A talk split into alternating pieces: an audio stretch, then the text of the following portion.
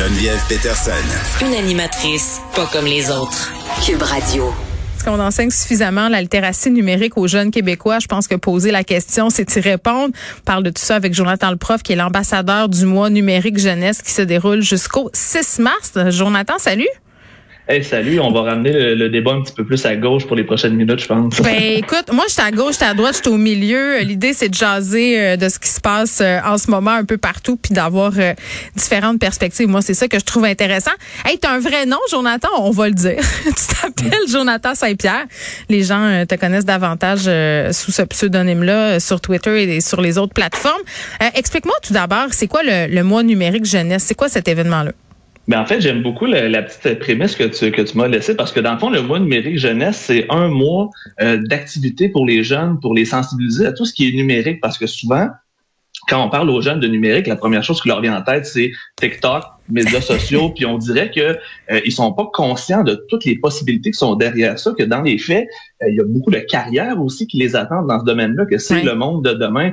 On parle de metaverse, on parle de tout ce qui est nouvelle technologie. C'est vraiment, dans le fond, une série d'activités qui touchent à tous les niveaux euh, de la techno pour les sensibiliser, pour les, euh, les informer aussi, pour les éduquer par rapport à ça sur l'utilisation de ces nouvelles technologies numériques-là pour justement en faire des meilleurs citoyens numériques parce que comme on le voit présentement avec la polarisation des discours, avec toutes les, je veux dire, les petites polémiques qu'on a un peu partout, plus on va savoir comment se servir comme il faut euh, de la techno, des médias sociaux et compagnie, plus le débat va être sain, à mon avis, dans l'entourage de nos gens.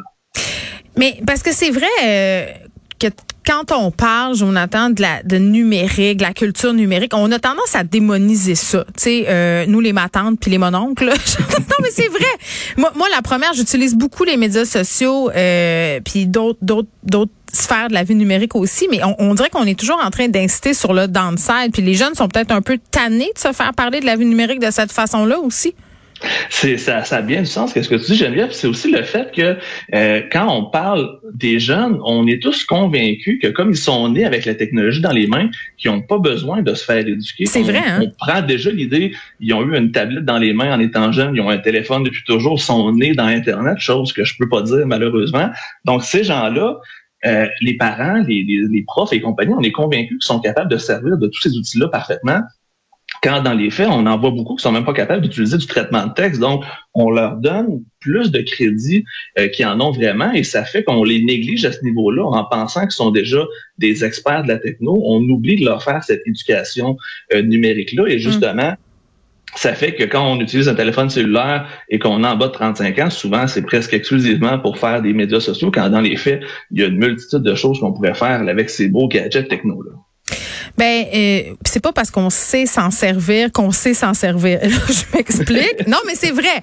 Euh, parce que il y, a le côté euh, citoyenneté numérique, être un bon citoyen numérique. Puis je pense que euh, à, à l'heure actuelle, c'est peut-être un des enjeux les plus importants. On parle beaucoup de cohésion sociale, on parle de tension, on parle de toxicité euh, sur les médias sociaux. Puis moi, j'ai une fille au secondaire et je les regarde aller avec ses amis. Puis souvent, il y a des interventions à faire sur ce qui se fait, ce qui se fait pas, ce qui se publie, ce qui se publie pas. Puis pas, euh, je parle pas de photos nues. Là. C'est pas ça que je suis en train. C'est pas ça. Là. Au niveau de comment agir, tu sais, l'intimidation, euh, le harcèlement, le doxing. Ça, est-ce que c'est c'est un des volets qui est abordé euh, durant ce mois-là? En fait, c'est le thème principal, c'est tout l'aspect justement citoyenneté numérique, comment se comporter en ligne, comment utiliser justement les médias sociaux et la technologie de façon saine, mais mm. aussi à l'inverse, c'est de savoir un peu la trace qu'on laisse parce que souvent, on n'est pas conscient de toutes les informations qu'on laisse un peu partout sur les réseaux sociaux et sur les différents sites et à quel point ça peut être utilisé soit pour ou contre nous. Euh, tu sais, si on prend juste l'exemple de toutes les choses que Google peut savoir sur chaque personne qui a déjà été sur Google, c'est tellement savoir, ça fait tellement peur, mais on s'en rend pas compte, on n'est pas conscient. Donc, c'est simplement aussi de faire la petite prise de conscience que dans le fond, faut être conscient que chaque service qu'on utilise en ligne laisse des traces et que ces traces-là peuvent être réutilisées, peuvent être vendues. Oui, on pense au pire, hein, tout de suite, Jonathan, à vous, là, on pense justement au, au, euh, au Notepix puis euh, au doxing, puis à toutes ces affaires-là, mais il y a des affaires qui semblent anodines qui peuvent avoir des répercussions. Exactement. Puis c'est, euh, on parlait de cyberharcèlement tantôt. Des fois, les jeunes sont peut-être même pas conscients que c'est du cyberharcèlement qu'ils font parce qu'ils n'ont pas eu cette éducation euh, numérique-là. Fait que c'est pour ça même que j'en profite justement dans le mois numérique jeunesse, il y a des activités justement sur le cyberharcèlement, hmm. sur euh, le, fonctionnement justement de du comment être, comment bien agir en ligne, comment hmm. savoir aussi quelle information on peut donner, quelle information on est mieux de pas partager sur les réseaux sociaux et en ligne. Il y en a vraiment pour tous les goûts. Hmm. Et il y a aussi un spécial féminin parce que souvent on pense techno. Ouais, euh, c'est un boys club. Faut, je pense qu'il faut être honnête. Ouais, ouais. Effectivement, puis c'est un peu la mission du mois numérique jeunesse, c'est d'essayer de montrer que il y a de la place, puis même qu'il y a un besoin d'avoir des femmes dans ce domaine-là. Euh, on pense au scandale dans certaines industries du jeu vidéo beaucoup de masculinité toxique. Mm. Donc, d'avoir justement plus de femmes dans ce domaine-là pourrait simplement euh, améliorer la situation. Donc, il y a des événements spécialement pour les filles, pour les, les inciter à faire euh, du codage, à faire vraiment des choses qui sont plus techniques au niveau euh, informatique, justement pour essayer de créer une nouvelle génération qui va être plus plus féminine autour. Puis on en voit de plus en plus là, des filles qui participent à l'industrie du jeu vidéo, des Twitchers aussi et tout ça, mais c'est clair que souvent elles sont victimes d'harcèlement. Puis bon, tu l'as dit, on, on, a vu quand même des exemples dans différents médias récemment. Euh, je veux qu'on se parle du rôle du numérique dans l'éducation, parce que toi, tu es, reconnu comme étant, si on veut, un, ben, un influenceur, euh, disons, pédagogique. Là. Euh, comment le numérique est venu bonifier la vie académique? Qu'est-ce qu'on, ben, qu'est-ce que ça permet de faire de plus? En fait, ça, ça, a beaucoup de positifs et de négatifs. Le positif, c'est que ça permet de rejoindre tout le monde sans exception. Avec des réseaux sociaux, je suis capable de faire, je vais dire, de la classe virtuelle. mais attends, attends excuse-moi, excuse-moi. Je vais pas t'interrompre, mais tout le monde sans exception. Il y a des gens, il y a eu des inégalités pendant la pandémie. L'accès au matériel, c'est pas le même pour tout le monde. Oui, effectivement, je l'avais pas vu comme ça. Puis tu as, raison, c'était un peu par rapport à l'élément négatif, c'est que c'est pas tout le monde qui est égaux justement par rapport au numérique. Mais euh, ce qui est le fun, c'est qu'il y a présentement quelqu'un qui veut le faire, qui veut se lancer dans le monde de la techno. Hmm. Il y a, l'embarras de choix. Je connais des collègues qui font des vidéos TikTok, qui ont des chaînes YouTube, qui sont sur Twitter, qui sont un peu partout. Mais si on recule de 20 ans, le prof est dans sa classe et ça se termine là. Et souvent, de montrer, de démocratiser ce qui se passe en classe grâce aux réseaux sociaux, ça peut juste améliorer aussi le, côté valorisation de la profession parce mmh. que plus on va parler d'éducation, plus on va le montrer physiquement, plus on va le montrer sur les réseaux sociaux, mmh. mieux ça va être au final. Donc, ça amène beaucoup de positifs, mais malheureusement, comme tu dis, c'est un rapport qui est inégal, mais en même temps, le numérique permet une certaine égalité au niveau régional parce que souvent, on sait les médias c'est concentré à Montréal, à Québec, dans les grandes villes, mais grâce au euh, à la techno, aux médias sociaux et compagnie, on est capable d'aller chercher des gens de partout. C'est ce ben, écoute, moi j'ai un exemple absolument extraordinaire. Il y a quelqu'un au Saguenay qui euh, qui fait des prévisions météorologiques. OK, ciblé sur le Saguenay. Là. Il est vraiment bon. Sa page Facebook, il y a des milliers d'abonnés.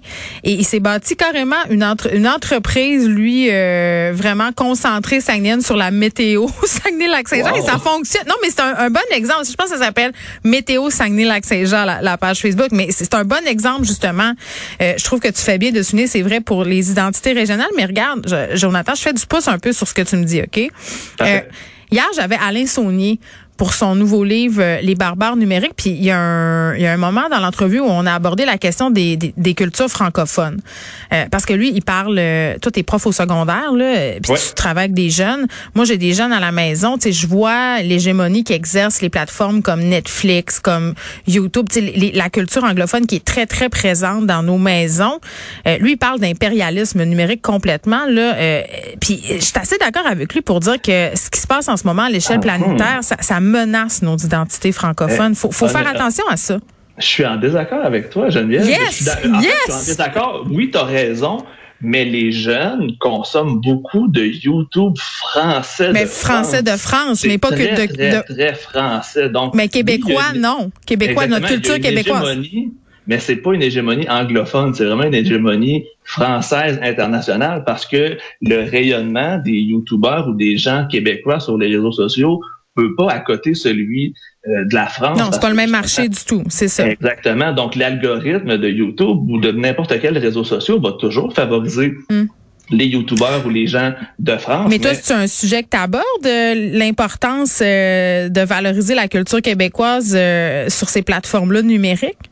En fait, je vais surtout au côté historique. Comme je suis un prof d'histoire, j'aime surtout le côté historique. Donc, j'aime rappeler aux gens certains éléments, rappeler aux gens aussi des traces de notre culture, mais euh, j'essaie de leur montrer aussi une ouverture sur le monde. J'enseigne le monde contemporain, les relations internationales, donc de montrer aux jeunes que c'est important d'avoir une culture nationale, de la protéger, mais de pas être fermé aux cultures qui sont autour de nous, d'être capable d'être ouvert sur le monde, plus on va être ouvert, plus on va respecter les autres cultures, je crois que ça pourrait amener des diminutions de tension parce que souvent les différentes tensions qu'on voit dans le monde, c'est de l'ignorance, de l'incompréhension. Donc, je le vois un peu des deux façons. Donc, j'essaie de faire la promotion, oui, de la culture québécoise, mais aussi pas au détriment de ce qui se passe ailleurs, d'être conscient. Ben, faut pas devenir. Oui, oui, il faut pas se refermer sur nous. Là. Je pense qu'on est d'accord euh, pour se dire ça, mais, mais c'est important de garder ça en tête que souvent les algorithmes de ces grands GAFAM là ne privilégient pas les nécessairement les contenus d'ici.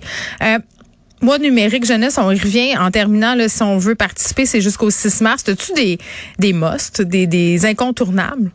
Ben moi, c'est sûr que j'ai il y a un, mot qu'on entend beaucoup et que j'ai de la misère encore à saisir, c'est le mot metaverse, les fameux metaverse. Tout le monde en entend parler. Puis il y a des activités justement qu'on appelle des cafés numériques où euh, des profs ou des gens peuvent littéralement louer un metaverse pour mm. en faire euh, l'expérience avec leurs jeunes. C'est une espèce de reconstitution de l'île Sainte-Hélène à Montréal où on peut se promener avec un avatar dans cet endroit-là et pour montrer justement c'est quoi les possibilités parce qu'on parle souvent négativement de ces choses-là, on a peur justement de ce que ça pourrait amener.